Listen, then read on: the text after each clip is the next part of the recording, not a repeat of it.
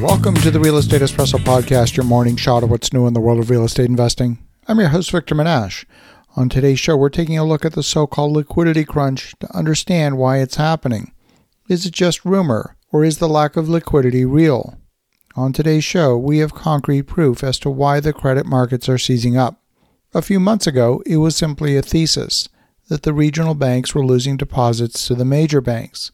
These medium sized banks have been under pressure ever since the failure of Silicon Valley Bank. The outflow of capital has been largely to the benefit of the larger banks like JP Morgan Chase, Wells Fargo, and Bank of America. But the outflow has not been a zero sum game.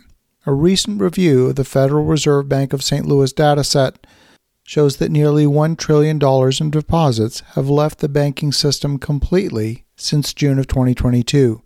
The bulk of that decline has been in the last 8 weeks. Back in June, there was 18.1 trillion in deposits in US banks, and today that number is down to 17.1 trillion. Somewhere along the way, $1 trillion vanished from the banking system. The question is, where did it go?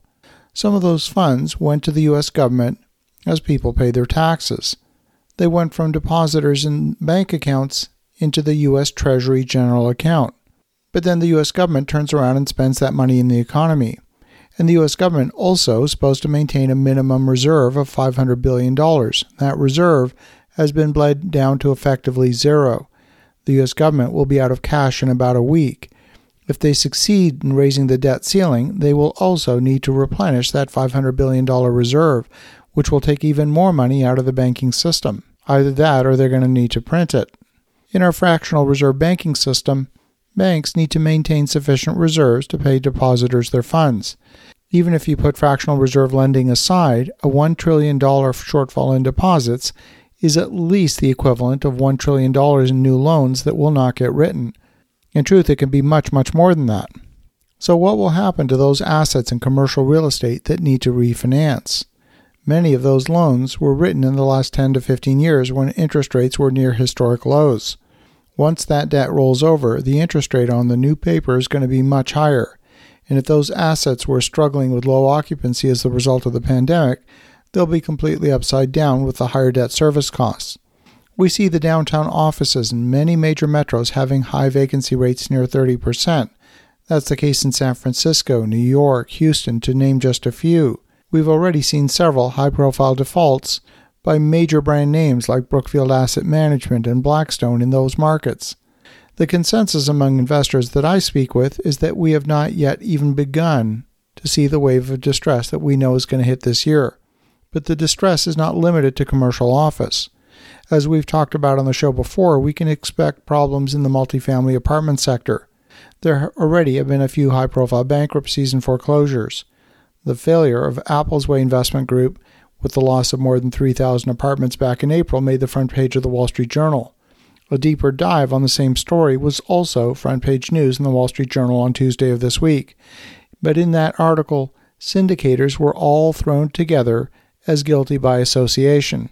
I know several of the people named in the Wall Street Journal article. The use of variable rate bridge debt for projects that were supposed to be value add projects is very common in the industry and that strategy is not a problem in and of itself. In the case of Applesway, there was a case of a rookie student putting too much emphasis on raising capital, growing the portfolio, maximizing leverage, and not putting the proper emphasis on operations.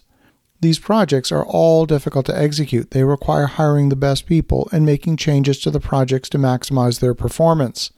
But not all projects are candidates for the classic value add techniques where you raise rents, and the owners at Appleway figured that out, but only too late. You can raise the rent, but if you're in a C class apartment segment, you're eventually going to run out of tenants willing or even able to pay the higher rent. Some may choose to stay at the higher rent, but you will ultimately spend all of your time in collections. Properties in Houston saw their insurance premiums increase between 500% to 700% the insurance increase alone would be enough to sink most projects. Will there be more distress in multifamily apartments? Absolutely. I believe the answer is yes. I'm getting phone calls from apartment owners who are already seeing the writing on the wall. Does that mean all syndicators are bad? Not in the least. The fact is, the majority of what we've witnessed in bank distress so far has been with good assets. and next to no distress. If lending dries up, as I believe is already underway, we can expect a wave of defaults across many aspects of commercial real estate. It's not a matter of a bank's willingness to lend. In many cases, it'll be the outright inability to lend, all the while making the borrower feel like it's the borrower's fault. As you think about that, have an awesome rest of your day. Go make some great things happen. We'll talk to you again tomorrow.